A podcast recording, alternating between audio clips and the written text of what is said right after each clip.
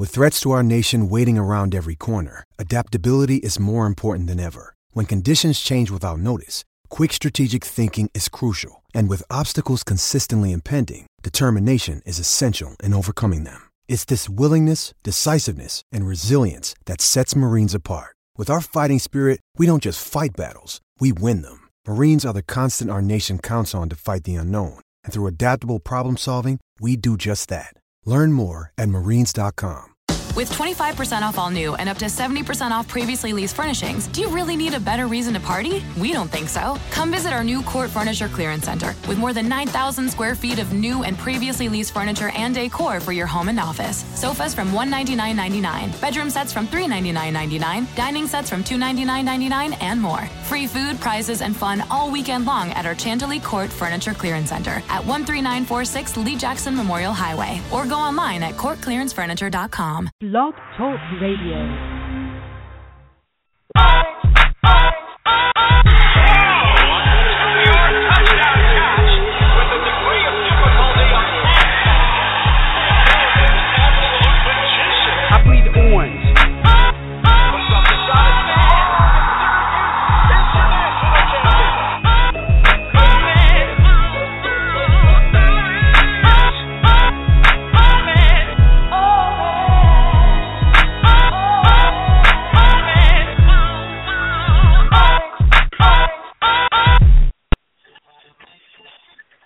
Everyone, welcome to another edition of Troy Nunes is an Absolute Podcast. I'm your host as always, John Cassillo, and with me today, Dan and Jared. You guys there? Yes, sir.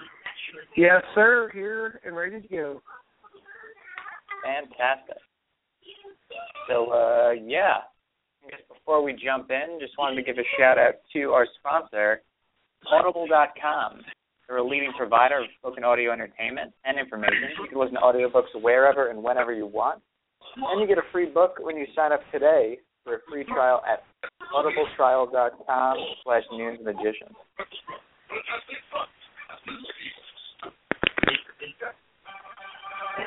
So there's that.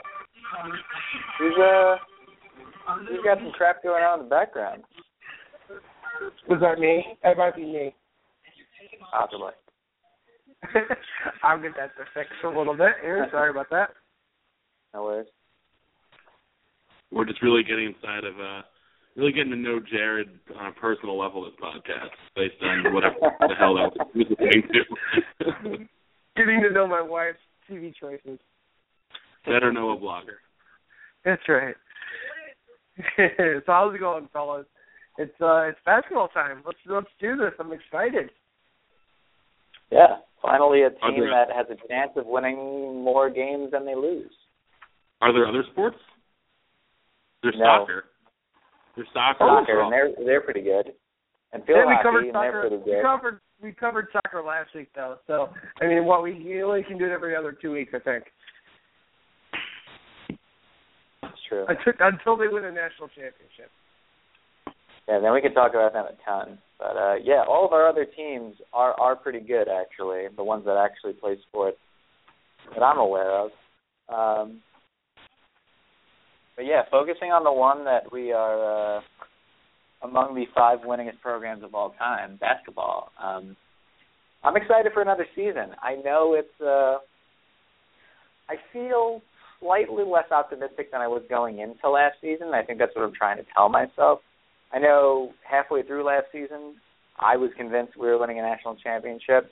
So I'm trying to step myself back from that uh, and more putting myself in the mindset that I was in to start last year, which I think a lot of us shared, which was, hey, we could have a good season. We have a lot of players that are legit. We had some nice seniors. And this year, um, we actually we have some good seniors. We also have a lot of unproven players at key positions. So I think for me, I'm excited. But uh, starting with you, Dan, I guess what has you excited this season?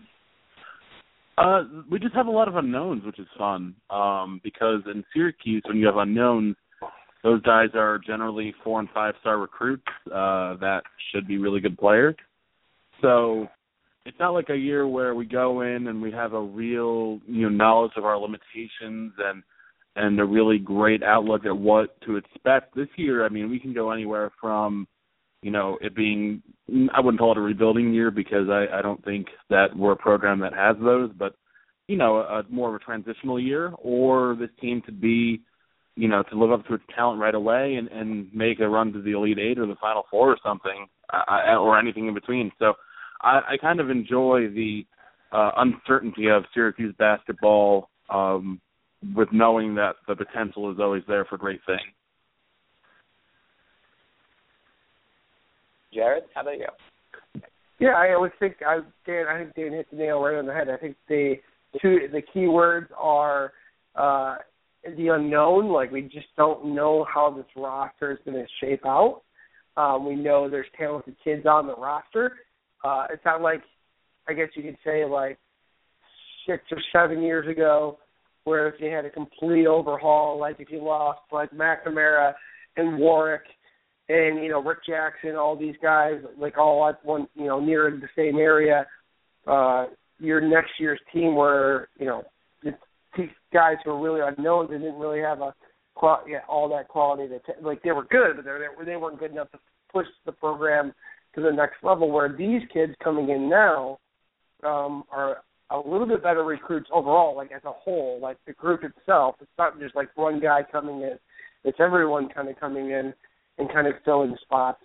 And then the potential, obviously, it's just, it's not quite where it was two years ago, where you could see with the leadership with Brandon Triche, uh, you know, and Scoop Jardine and you know Michael Carter Williams or you know whatever it was, with the potential as the season goes along, if things click at the right time, they might make a run to the Final Four. But overall, the squad has a chance to kind of struggle early, show flashes here and there where you're like, oh, ooh, and ah.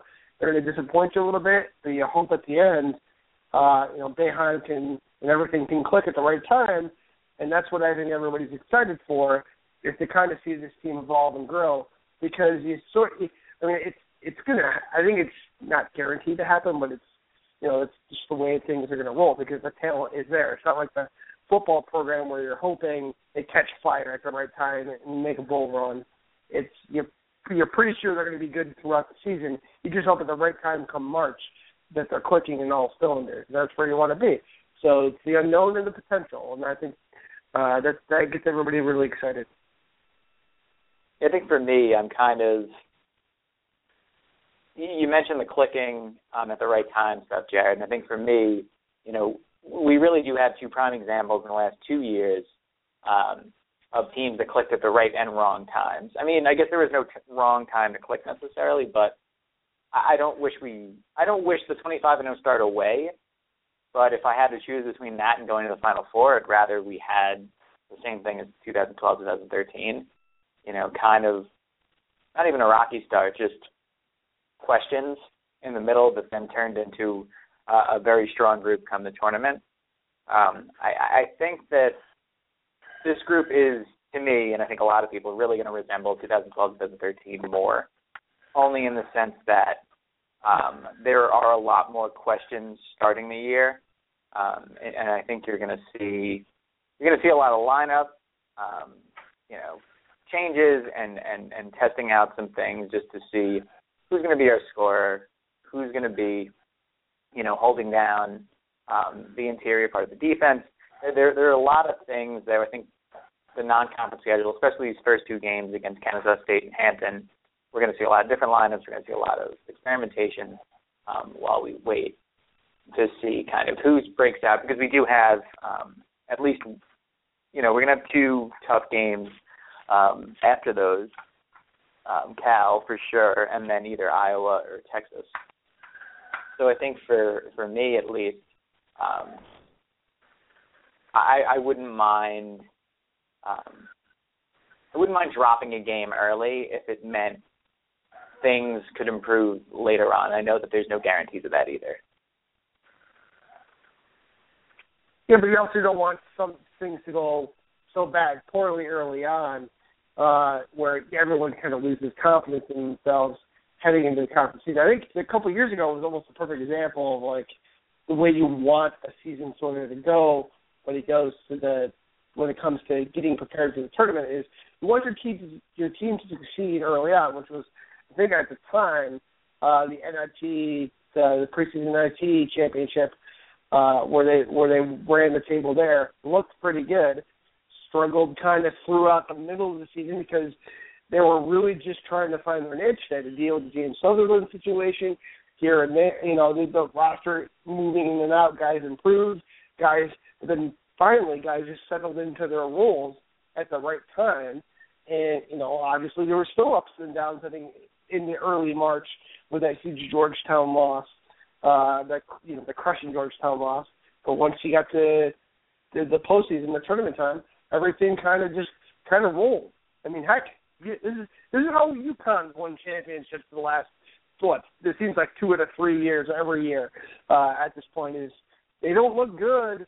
You know, they show bright spots here and there, and they beat teams here and there. They don't look good, but man, at the end, it just seems everything clicks for them, and uh, that's just how you, how you got to prepare for the tournament. I mean, Kentucky did the same thing last year. I mean, they they struggled all throughout last year, and they ended up in the Final Four. So just that's just how you want your regular season to go, and that's how I this the you know in this day, and age in the in the college season, you just hope that early on you, you just don't get buried enough um, because I think that's the one worry with this team is they're not going to be good enough overall to like when you know to steamroll through the ACC sort of like we did last year or the Big East two years ago.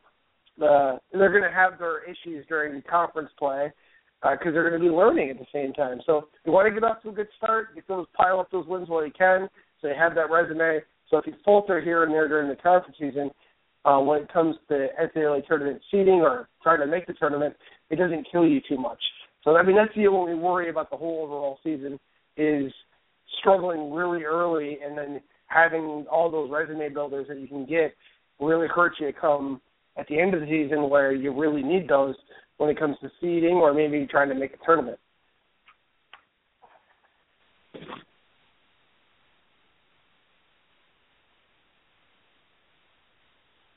All you, Dan. Um, yeah, I, I it's funny because I feel like almost every year at this point, except for a couple of the times where we've had a really established uh, team going in, people have talked about getting off to rough starts, but it really doesn't happen. I mean, 2013 we lost to Temple at MSG, which was kind of weird, and then I think before that it was like 2009 maybe the Cleveland State game. I, I think those are the last two non-conference uh, regular season games we've lost. I might be missing something. Um, but I mean, this team has really done a great job early in the year. Uh, no matter what the team's makeup is like, whether it's a lot of veterans or, or new pieces or uh, unknowns or young guys. So I think playing the zone has a lot to do with that because it is a defense that so few teams face on a regular basis. Um, maybe maybe uh, our our luck turns around since we're playing Cal for the uh, 75th time in the last four seasons. Uh, maybe they finally figured it out. But um, overall, I, I tend to not get too worried about these early conference uh, these early season games, um, just because of that lack of uh, familiarity. Um, but this year it is. We I think we have probably one of the best slates early on that we've had in a while. We have the Cal game, uh, the Iowa or Texas game. I assume if we beat Cal, it'll be Texas. They should be a top 15 team this year. Um, we're going to Michigan. We have St. John's, and we have uh, at Villanova. So won't, we shouldn't hear too much about uh, Syracuse not playing a tough non-conference schedule. And I know we only go outside of New York once and or twice uh, with Villanova, which we'll probably see a lot of orange there anyway, and uh, at Michigan. But um, if there's a, a slate to prepare a young team like this, uh, which should which will rely on two freshmen and, and hopefully a couple sophomores uh, out of that group step up. This should definitely be one because it definitely presents its challenges, but it's also uh, not a slate where I see any games that we should absolutely lose, especially if, if our young guys uh, start to gel early.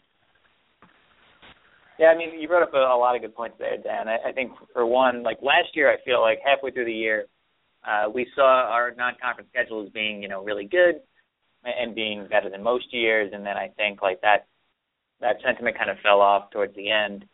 Um, Villanova really hadn't done much outside of um, conference play, and even in conference play, seemed like they were able to beat everybody but Creighton.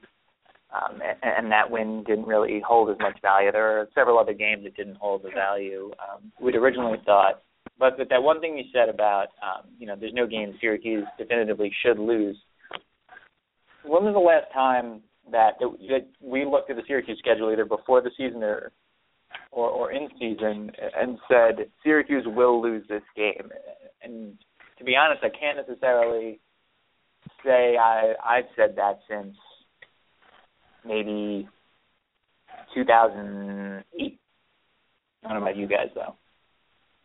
Uh, I haven't followed the team as long as 2008, so I've I've had a pretty good run here of uh, I think all the teams that I uh, that we've had since I went to Syracuse. I started as a freshman were top four seeds, and uh, aside from last year in the Marquette debacle, went to the Sweet 16 or farther. So I've never really felt like Syracuse would automatically lose a game. I felt less than confident in some games against tougher UConn teams or Pitt and Louisville had our number for a couple of years, but I mean we're a program that's going to be in pretty much every game. We're we're at that level, um, even when our teams are less talented than other years.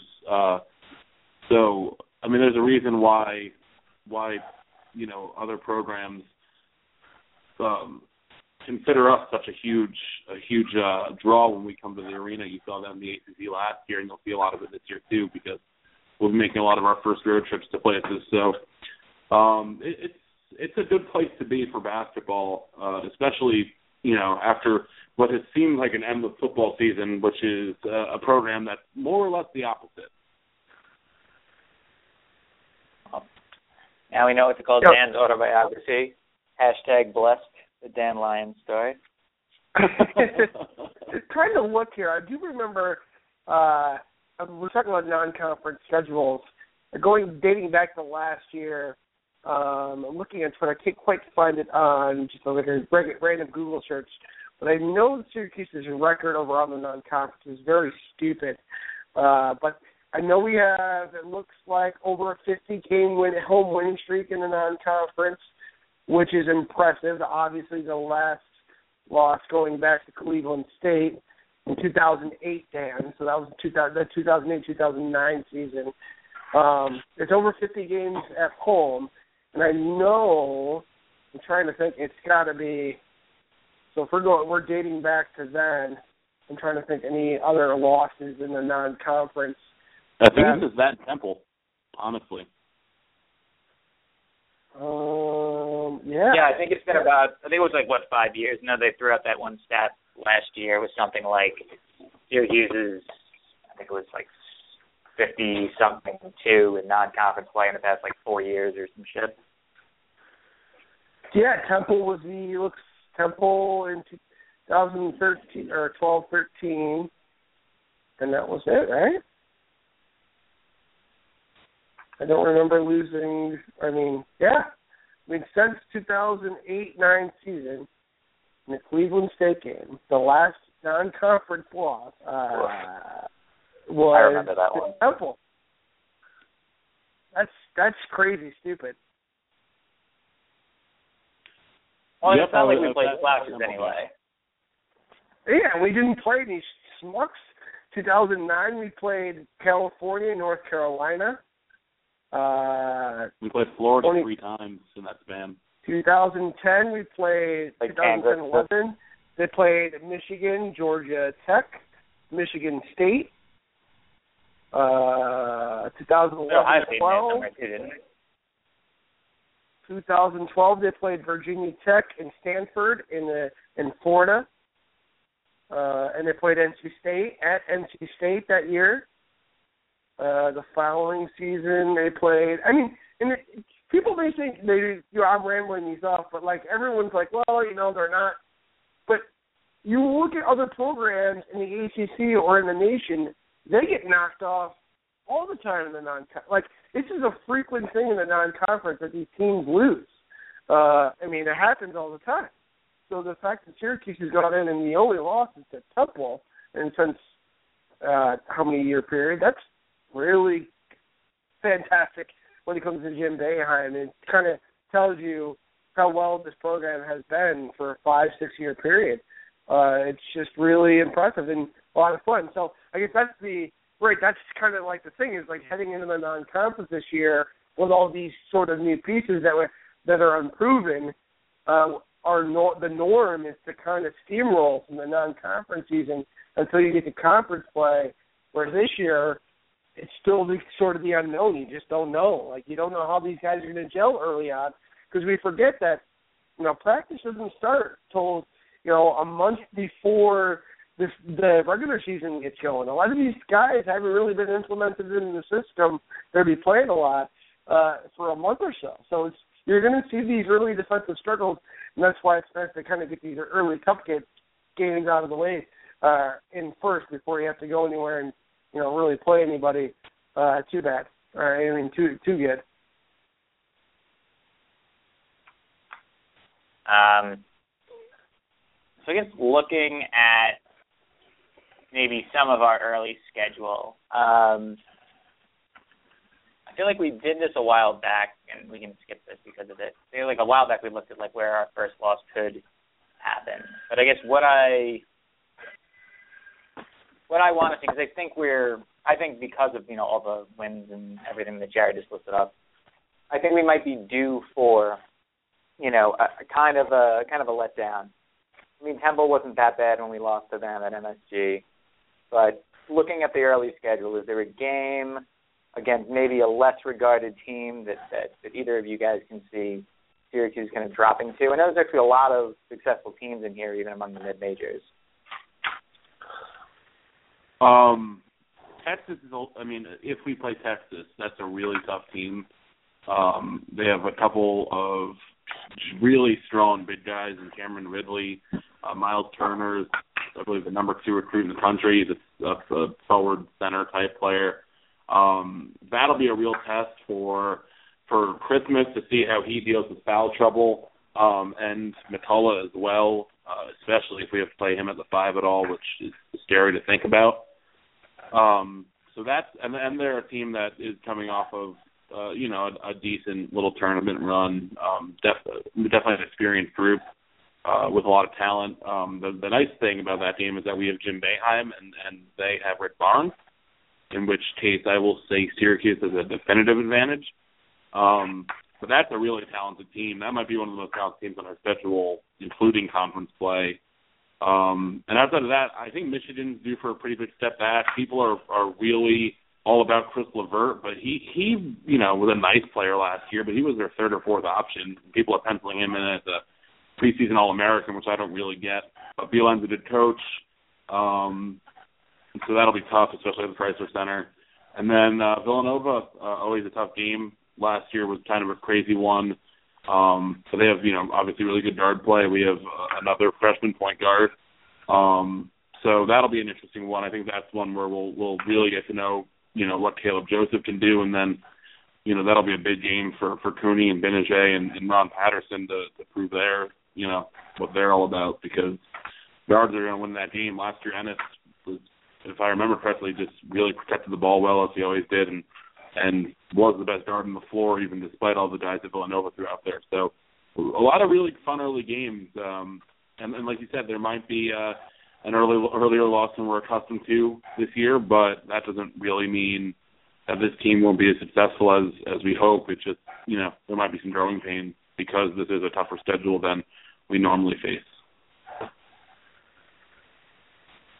Yeah, I'm looking at the uh obviously the um is it we're we not the Y two K classic, but it's like the what's the what's the tur- preseason tournament name? I should know this. The every tournament that plays there, it's the what is it called this year? The uh, 2K Classic. Oh, 2K Classic. Yeah, okay, 2K 2K Classic. So yeah, I mean, any of these teams, mean, California's. I mean, obviously they don't have uh, Calvin Crabbe. That probably could go off on us, but we saw from you know the previous two seasons that they do match up with Syracuse pretty well, as long as we're, you know, they they can match up with Syracuse pretty well. I mean, obviously their coach knows our style very well, so I mean you can coach them up. Uh, so that you know I could see that being kind of a struggle game. Um, but like Dan said, the Iowa Texas uh, either or team. I mean Iowa's top 25 in some polls. Uh, Texas has got a good front court. a solid young team there, um, so that could provide some challenges there.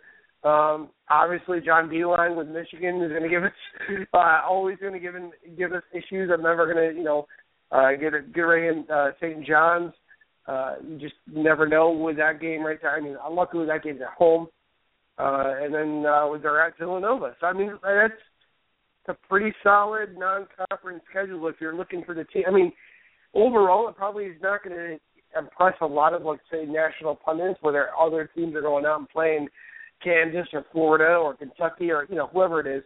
But it is a good early test for our guy or for this squad uh, to go against some of these quality guys to kind of either win the games because they have the talent uh, or lose the games because they're not doing really well. So I'm really excited to see see those games and see how everything kind of message uh, meshes together going into the co- conference play. All fair. Um, if I'm looking at something, Louisiana Tech. Like if if, if one team was going to jump out at me, um, that could just kind of spring up and surprise. I know I, I had mentioned them when this game was uh, scheduled. That this was kind of a sneaky, uh, a real sneaky, dangerous game uh, for SU, just because you know, Louisiana Tech is a very strong major. They really just missed the tournament last year. Um, admittedly, I don't have like any individual players to key in on and, and, and all that, but um, Louisiana well, Tech I mean, seemed to play a very fun brand of basketball last year, and that was something that, looking at how Syracuse played last year, um, quote unquote fun basketball could really be a detriment to us winning. Yeah, I agree. I agree. Louisiana Tech was just on the cusp of last year. Uh, and they can turn it. They're a decent little team. Uh, I mean, I think I think it's. I I'm always a person, John. You know this. Like with me, my previews, like I've I've written many previews, like in my in my past, like when it comes to like just looking at it on paper and going through guys. I, I've gotten to the point where like I don't need to do that. I can I I wait to watch teams and I watch a crap ton of college basketball. Uh, so I like to watch teams to kind of see what kind of mismatches they can get. Uh, but I don't know if I'll be able to watch Louisiana Tech uh, before they play Syracuse. I probably will, or here and there. I'll be able to give a pretty good idea, you know, on these Cal teams, on these Iowa teams, and Texas. Uh, I, I don't know these teams how they match up with Syracuse. Um, and before you know the non-conferences go, you know, once we start going up here, once they all start playing some games, which happens in a couple days, fellas. I'm so excited.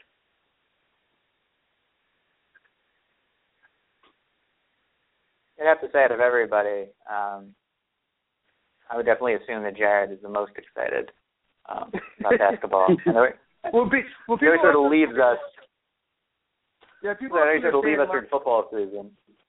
Yeah, people have to understand that I I I work at a golf I work at a golf course, so like my my work schedule starts in like early like mid March, and then goes till like November first, and then the college basketball season goes from November first to like mid March, end of March. So it's like perfect. So in the meantime, I have nothing going on, and I just it's so excited, and all I do is watch college basketball. And I watch a lot of college football, but a lot of the college basketball is coming up uh, here in the next couple months. So I'm really, I do get excited about this because I really have nothing else to do other than you know catch up on the Serial podcast or something like that.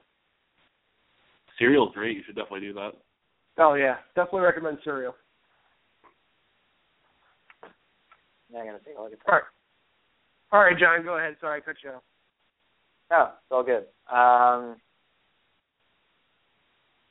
I think this is a I think this is a decent halfway point. So uh, I think I'm gonna hop into a little uh, little mid podcast plug for our, for our sponsor. Um, so again, just a quick shout out to Audible.com. They're a uh, sponsor of us here at Troy Nunes and Absolute Podcast, and they are a leading provider of digital audio entertainment and info. You can get over 150,000 titles to choose from, and you can listen to them on any device including whatever you're listening to us on right now. You sign up at audibletrial.com slash magician, get yourself a free audiobook Um, and two recommendations. Number one, you can read the book Kennesaw Mountain, Sherman Johnson and the Atlanta Campaign, about the Civil War and Kennesaw. And if you weren't paying attention, we're facing Kennesaw State at the season on Friday. So that's something. And another book that you should probably check out, Legends of Syracuse Basketball. Carmelo Anthony, Rony Seikaly, Derrick Coleman, John Wallace, Jim Boeheim, and many more from Mike Waters. So that is on there, and you can get it free with a 30-day trial membership. So, yeah, those are things that you should probably read. And since we haven't done this in a while, Dan, what have you been drinking lately? Uh, I've actually have a lot of stuff because we haven't done this in a week or two. Um, I actually just moved to New York City, so I'm now have a whole a, array of beers available to me all the time. Um, I made a stop down at Evil Twin uh, a couple weeks ago, um, where I had a couple different things. The, the best one I had was one of the stranger beers in terms of of what it looks like versus what you expect it to taste like uh, and what it actually tastes like. Uh, it's called the uh, the Lumi Whites uh, from Perennial Artisan Ales in, in St. Louis. It is um, totally like it's, it's incredibly dark looking. It's pretty much as as dark as any porter or stout you'd get, but it is one of the lightest drinkable, um, very citrusy beers uh, I've ever had. It, it's pretty ridiculous. Um, I, I don't really know how they pulled it off or, or like what how they even thought of doing it, but it's it, it's crazy. It looks like it's going to be a really heavy porter type beer, and it has just all this other citrus flavor. You, you could easily drink a, a number of them without really, you know, feeling too awful about yourself. So that was kind of a trip. Um, I had uh, Old Saratoga's chocolate raspberry imperial porter, which was uh, pretty nice. Um, obviously, you get both of those flavors, but not neither one really beats you over the head. Um, obviously, it's, it's pretty, you know, fully fully full bodied, being a double porter. Um, and it's also a New York beer from Old Saratoga from Saratoga Springs. Um, and then I went to uh, Brooklyn Brewery last weekend. I had their Sorachi Ace uh, saison, which was fantastic. Um, and then their uh, their pumpkin beer is uh, Pumpkin Ale, which I've had before, which is really good. Um, and then their their Brooklyner Weiss uh, is also very good. I, I I've had a decent amount of Brooklyn, but I was obviously able to try a lot more being down at the brewery, and it was my first time down there. So lots of uh, lots of good stuff in the last couple of weeks. Nice, Jared. How about you? I know you're not diving into craft as much as uh, these two over here. Yeah, not as much as you fellas, but uh, you, you guys do help me get out a little bit more and try to trace other beers. I have tried the Brooklyn Post Road Pumpkin. Uh, that I'm a big pumpkin beer drinker. I I like the Sam Adams Oktoberfest, but uh, anytime I go to a, like a a pub or an ale house that I know that has a bunch of different pumpkins on ale, uh, I, I I try that. And I, I actually tried different, you know, array of different beers here and there if I, you know, have an idea of what the the one. But the Brooklyn Post Road Road uh, Pumpkin Ale, I tried that and that was pretty good uh, I, I tried at the Ithaca Ale House, and then uh, there's a couple places. Uh, Ithaca, New York is becoming very good when it comes to craft beer. There's multiple breweries around the area, or local microbrews, especially restaurants are getting really into starting their own type of uh, breweries around the area. And the Bandwagon Brew Pub uh, is a restaurant here that has a bunch of different. It's probably a flight here and there. They have a bunch of good flights uh, that I like that. But I had the the the mayor of Ithaca has a brand new uh, beer named after him, the Svante Myrick beer. and It's very good. So it's you know one of those is lighter you know microbrews that you like. I don't like anything very bitter. Uh, I like you know going towards more you know the lighter beer side. So that's where I like to go. But uh, when I go out, uh, you guys have really inspired me to try other beers other than the Miller Lite, which I am drinking right now. So uh, kudos to you guys for inspiring me to try other things. We do what we can. We hope that that's uh, that's kind of one of the results from the podcast. I know uh, while people who like craft beer may get a bad rap sometimes, to me, people can drink whatever they want. That said, I love to help people try to expand their horizons a little bit. And if at the end of the day, if they have all that stuff and they still go back to, you know, light beers or whatever, go for it. Um, See, my my biggest my biggest thing when it comes to like the craft beer things is like if you're going out like to a restaurant for like food and stuff, and you're only going out for like one or two, like to have with dinner, like try to try something else out. Like just expand your horizons a little bit because a lot of those microbrews that are out there in restaurants are they have a lot more flavor than what the light beers that you're drinking at home. And if you're home like I'm not going to criticize you for getting like, you know, your 12 pack of Miller Lite or your Busch Light, or because it's expensive to drink craft brews all the time. But if you're out and about, uh, you only have one or two at a dinner. I just try your best to figure it out. I mean, a lot of the people at restaurants they're willing to help you out too, or just look at the alcohol content and order, you know, between four and five, you know, percent alcohol content. That's usually where you want to be. So that's what my advice to the people that don't usually wander outside the comfort their comfort zone. Is fair. Um, yeah, I guess I'll get to mine. I won't list out the typical like, you know, ridiculous list that I have, but uh, some things I've been enjoying lately. Um, Alpine Beer Company's uh, Happy Birthday and Pure Happiness, uh, two very very good beers um, that I enjoy around here, as well as uh, Beachwood Brewing's uh, Melrose IPA um, probably comes out about twice a year in bottles, and I try to make sure I get at least one each time. Uh, also had last week or so uh, Three Floyds uh, Broo Doo, their Harvest Ale. Um, it's pretty much like a, a multi-year IPA.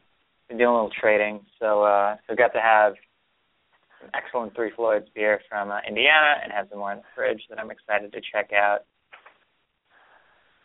and then also had um, really good um, Belgian white from Shorts in Michigan, uh, White Falcon. Another really good uh, bottle. Plenty more, but if you want to see those, go to Untappd. Um, usually put my username and Dan's username in the post so you can read those. Anyway, back to basketball. So, what other um, questions do you have for us? I mean, I mean, there's tons of questions we could ask about the team. Uh, one of the hot topics, and you know, uh, Matt McCluskey had his article today that uh, that inspired some spirited debate. Um, what do we think about Trevor Cooney this year? I know he's pretty much become the most polarizing um, player on the roster. So, uh, I guess Dan, starting with you, uh, what do we think? Trevor Cooney, does he show up? Does one of his evil twin brothers show up? Does he end up playing six man duty by the end of the year? What happens? Here's my thing with with Cooney. I get that his his first year, full year. I mean, you can't really count what he did two years ago. He wasn't a part of the rotation.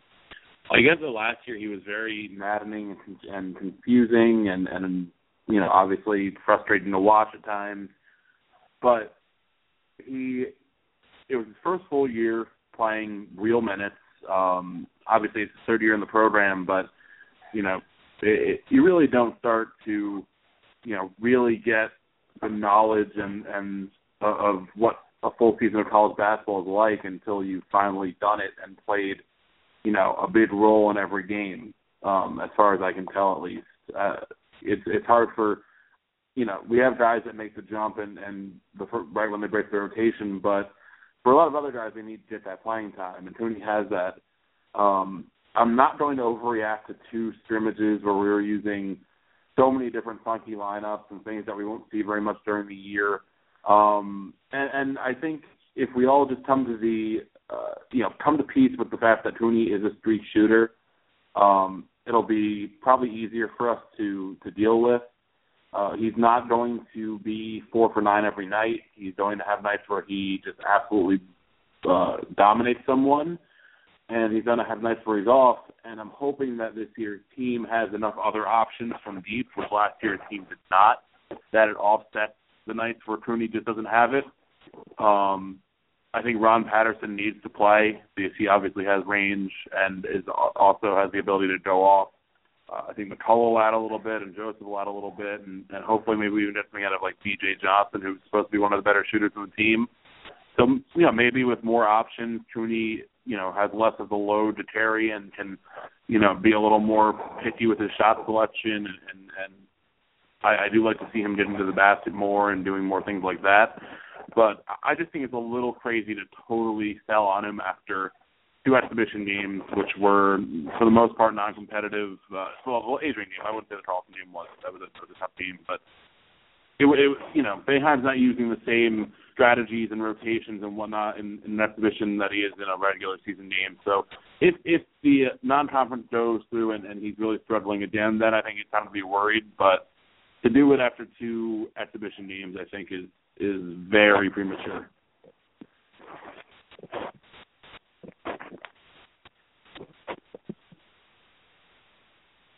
I guess I'll give my Brett, opinion. Your, uh... yeah, I'll give my opinion on this, and I'll get. I guess I'll say I'll give the bad news first, in the sense that after two exhibition games, and I'm not. I trust me. I'm the first person to tell you I hate college basketball exhibition games especially against like big programs like Syracuse because everyone overreacts.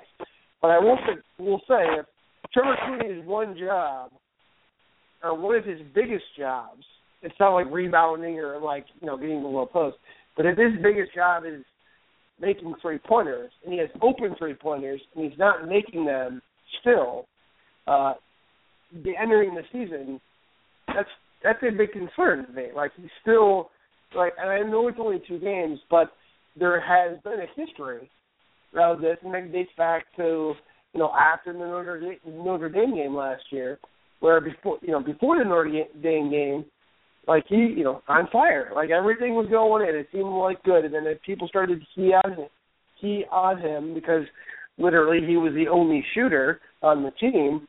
Uh, I think that really did hurt him. I, I'm giving him the benefit of the doubt that, you know, once teams realized that no one else could make a three pointer, he was the only really three point threat. And it's not like he's a standalone jump jump shoot guy in the corner. Uh, he's got to make his own shots, and that's easier to defend than just you know other guys making plays and somebody dishing out in the corner and him making a three. He's actually going to create his own shot. Um, I mean, even a bit of out there, but uh, it's just eventually he's going to have to make them for people to get him off the bat. And I guess it's it's tough to compare. Everyone's going to compare him to the Andy Rautins, the Gerry McNamara because he's a shooter who's white. Uh, that's just the way it's just going to go. Um, but those guys made shots when we all, you know, we thought they were going to make it, and we were all still rooting for Cooney to make the shots. But right now they're not falling, and every time one doesn't go down, the pressure just builds and builds. So I do worry that eventually, if he doesn't get out of the funk that he's in, it's just it's just going to be too too much for him to kind of come back from. But I do wish in a sense like let's everybody settle down here. Let's him get in the groove to where, like Dan said, every the rotation works out in his favor, and uh, he gets some better shots because these guys, this roster seems like a better fit for him in the sense that there's guys like Patterson, uh, McCullough, uh, I mean even Gbinije now that can make three point three three pointers or has the threat to make three pointers. Uh, that's probably going to give him a little bit more space to do that. So once he gets rolling, hopefully that's that's what that's going to you know push him over the edge and get everybody off his back. Yeah, I mean, for me, like I have patience with with Trevor Cooney. I think that that he has a real ability to hit shots, obviously, I think what we saw, you know, in the first round against Western Michigan last year and, and most of the non-conference schedule last year, um, obviously he's a great three-point shooter. Obviously, um, you know, he he can get hot and be completely unstoppable. The problem is he can also get very cold, and at this point, um, you know, we've been looking at um, a lot more cold than hot um, since probably last January, and now you know running through with with a couple exceptions, you know through these uh, two preseason games. I, I'm I'm willing to let him shoot his way out, but at the same time, there's only so much of that you can take. And if we have players who can hit shots, and I, I hope for our sake, um, as, as fans and and viewers, that that we do have people who can make shots. If we have other players who can do that, um, it's going to be very hard to convince me that Cooney belongs on the floor anymore, um, at least for extended minutes. Um, but let's see what happens. You know, I, I think that Kennesaw State and Hampton will be some good some good um, chances for him to really get his confidence back, um, get back into the swing of things, um, and, and you know, again, hit some shots. I think I think he'll be afforded um, be afforded a good five to eight attempts from three um, for these first two games, and each, and let's see what happens. If he hits the majority of them, I hope that that builds his confidence back up. Um, if not, though, I think we're going to be hitting a danger zone where, you know, not every shooter can shoot their way out. Not every shooter is destined to, um, you know, just hit every shot at some point. Some guys just lose it and don't get it back. Um, and I guess the, the the tough part with Cooney is going to be, you know, figuring out where that point is between cutting bait and, and letting him again continue to shoot his way out. It's funny because uh, Jared, you compared him to Andy and, and Gerry. Um, Trevor shot 37.5% from three last year. Uh, Gerry only did better than that once, and that was his sophomore year uh, when he had Warrick obviously really emerging. Um, the year after the national championship, he shot 38.9%. And Rautins' only shot better than Trevor's year last year once, which was his senior year, which obviously that team had shooters all over the place, and he shot 40.7%.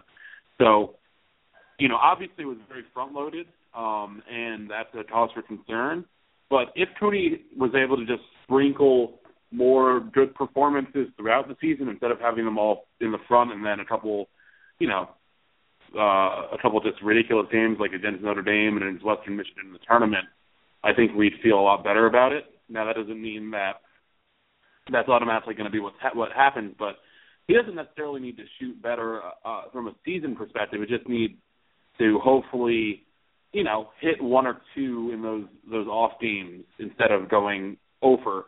And I also think it'll help if he does dedicate himself to getting to the basket more because he's a great free throw shooter and you know sometimes you see shooters get themselves into rhythm by seeing the ball go in the basket no matter how it's done. So, you know, maybe I, I'm confident that we'll see him uh, diversify his offensive game a bit, and hopefully that'll help him gain confidence when he's actually shooting the threes.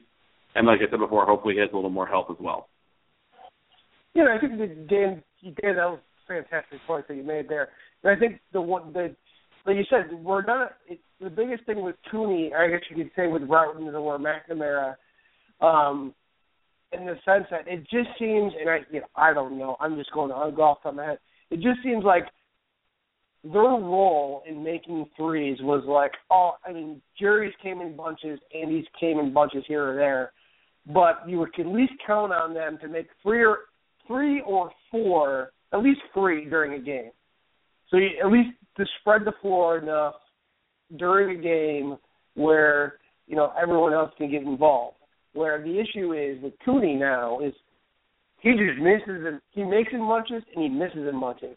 So once teams know that he's not making it that day, like they can switch off. Like it's you know a completely defensive, different defensive game.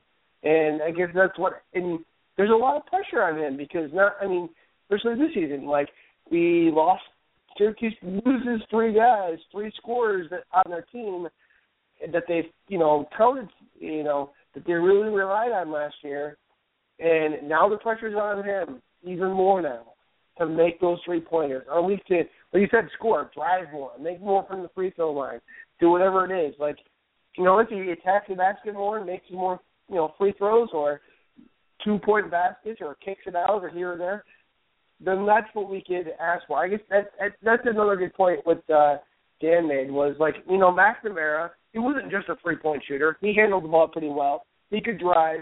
He could draw a foul. He could make free throws at the free throw line. Andy Rautins was could pretty much do the same, but he had he played outstanding defense that we all saw that led to transition points. And that extra leap that every Syracuse fan is looking for. And right now, everyone's just seeing he's playing steady defense, uh, but he's you know, but he's just missing a lot of shots, and that's what everybody gets concerned about. Yeah, I mean, I think you brought up a great point there, and that is like Cooney's not. Cooney isn't those players in the sense that he. Uh, I mean, he, he he plays solid defense, but but I would say that there were definitely some holes in his game later in the year last year. But compared to guys like Rautins and compared to McNamara and, and even to a point Eric Devendorf, um, there was just there were other levels to those players' game um, that we just don't see with Cooney. And like even those players, like when they weren't hitting from three, perhaps um, they were still finding ways to impact the game on on either one end or the other or both. For, for Cooney, he just seems like defeated out there um, when when he's not hitting threes, and and that's a real concern for us because those shots really provide the lion's share of his value. Um, you know, I, I think too the pressure that's on him to produce, and especially was last year when you know CJ's shot just wasn't as consistent as it has been in past years. Um, you know, Grant was injured enough where that started to become started to become a bit of an issue. Um, there was really nobody else who could consistently hit shots. Like those other players had people who could hit shots um, playing around them, and I think that's where um, you know Cooney's definitely going to struggle here um, if somebody doesn't emerge quickly, is is you know how does he deal with that pressure and how does the team really function as an offense when you're relying on one guy to hit a bunch of threes to win games. Like at the end of the day, those players that we mentioned could hit clutch shots, but they were they were not the only source of offense in games. Yeah, I think the more I think about it for that reason is I I really think Mike Gbinije is going to be a huge player if only because of his versatility. But I think he's probably the candidate that we know is going to get playing time who can hopefully hit a jumper. And I think if Ron Patterson can break into the rotation, which it seems like the fans are all way more confident about that than Jim Boeheim is. Uh, he might just be being coy, but you know he's kind of, you know, he hasn't been so uh, forthright with saying that Patterson's going to get a lot of PT.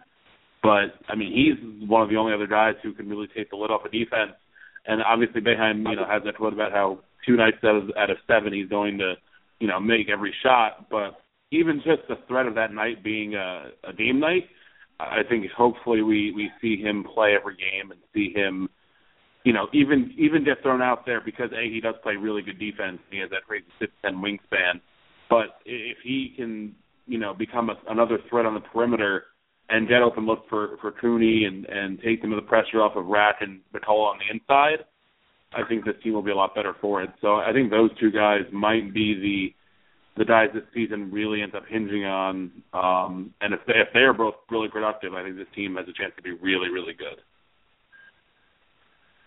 I agree. I'm, I'm right with you. I'm all about that, and, and I would like to point out that the day after the season last year, I called Gbinije to be that impact player on offense, not to toot my own horn too much. I do think that's going to come to fruition, not necessarily because of pure skill, though I do think Gbinije is talented, but I think a lot of it's going to come to fruition because of just um, being essential. Um, and, and that's what I do fear about this team a little bit, uh, is that how much of what this team does right um, this year, and, and players that get playing time, players that score, how much of it will be because it was essential for them to do so, and how much of it will be um, just because it was a natural progression um, of, of talent, of, of lineup changes, etc. And I think for the most part, Boeheim usually has pretty good control over his team. Um, but with this group, again, I think it's gonna. I think we're to be forced into things that happen both right and wrong.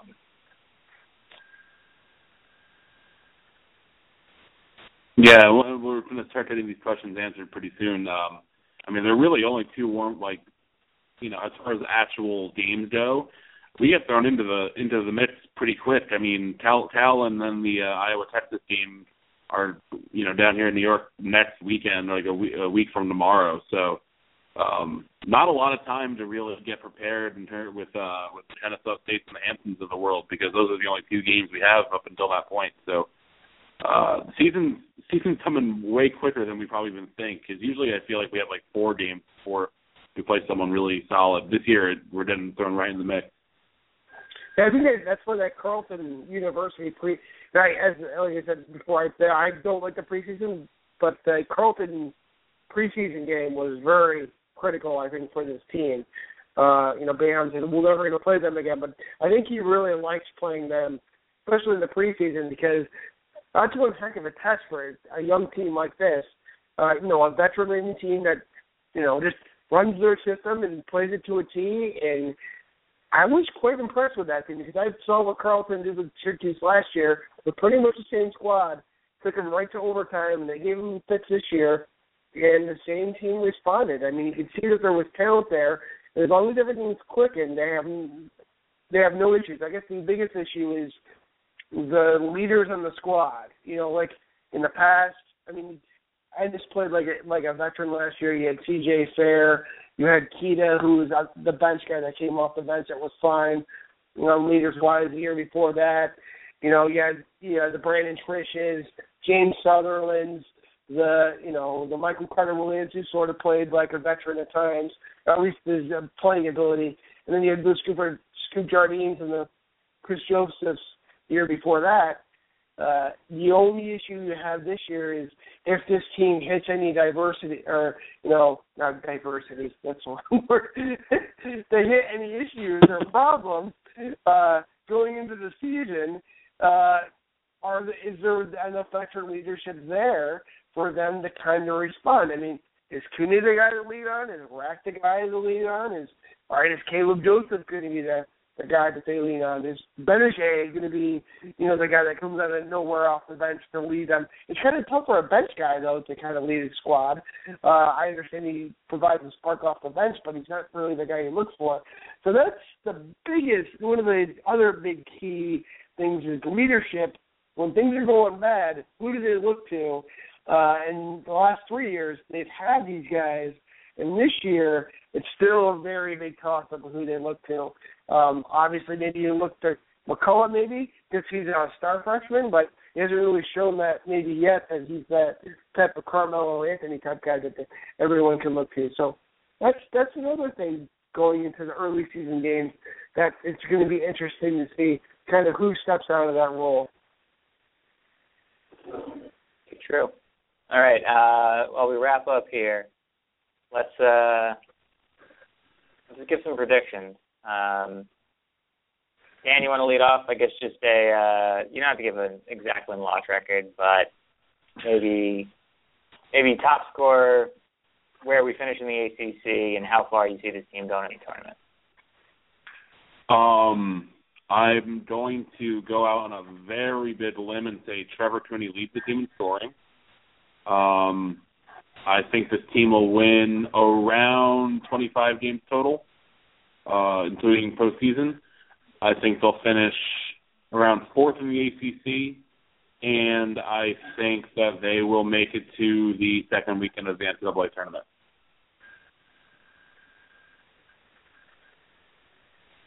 Jared? I would say I, I want to say I, I'm going to probably double cross, but I do know when we had our earlier roundtable, somebody was asking about who the leading scorer was. And I think I picked Trevor Cooney to be it. Um, but I said that if Cooney's off, it's probably going to be Gbinije uh, in that role. I just see him coming off the bench and playing starter minutes and just having enough versatile uh, versatility to you know shoot the be the outside threat, be the guy who can the early put the, the putbacks and stuff. Uh, McCullough has an outside shot if he's a stud. Um, when it comes to wins, this team, I think I said I said today I want to look to make sure I, I, you know, somebody. I know there's in the comment section. People are going to come up and like, you said this earlier in the year. Um, let me think here.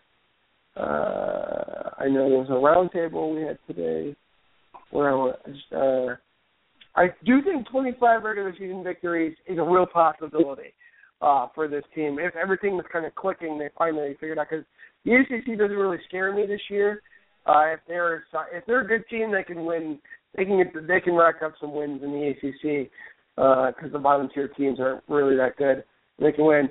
But I said 23 and seven regular season, so they can push 25 wins in the postseason.